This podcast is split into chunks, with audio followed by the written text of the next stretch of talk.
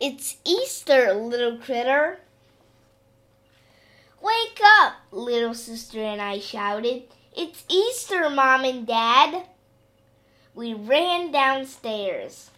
The Easter Bunny brought us baskets and a big surprise. It was a real bunny. Little sister named him Egg. Happy Easter, Egg, I said.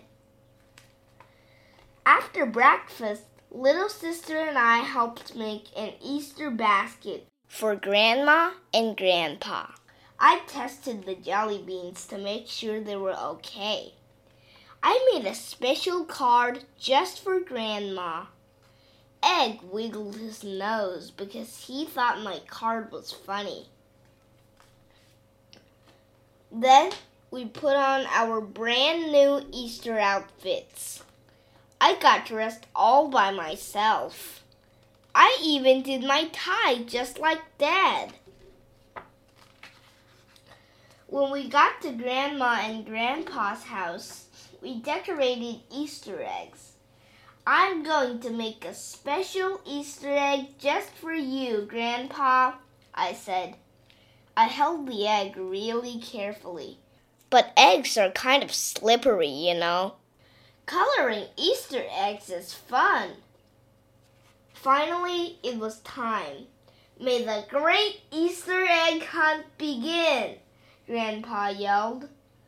Little sister found the most Easter eggs. But I found the most special egg of all. Hi, little chickie. I realized I hadn't seen my bunny in a while. Where's Egg? I asked. Everyone looked all over for Egg, but we couldn't find him anywhere. Finally, I found him. He had made a new bunny friend. Then we all sat down to Easter dinner. Happy Easter, everyone, I said. It was the most fun Easter yet.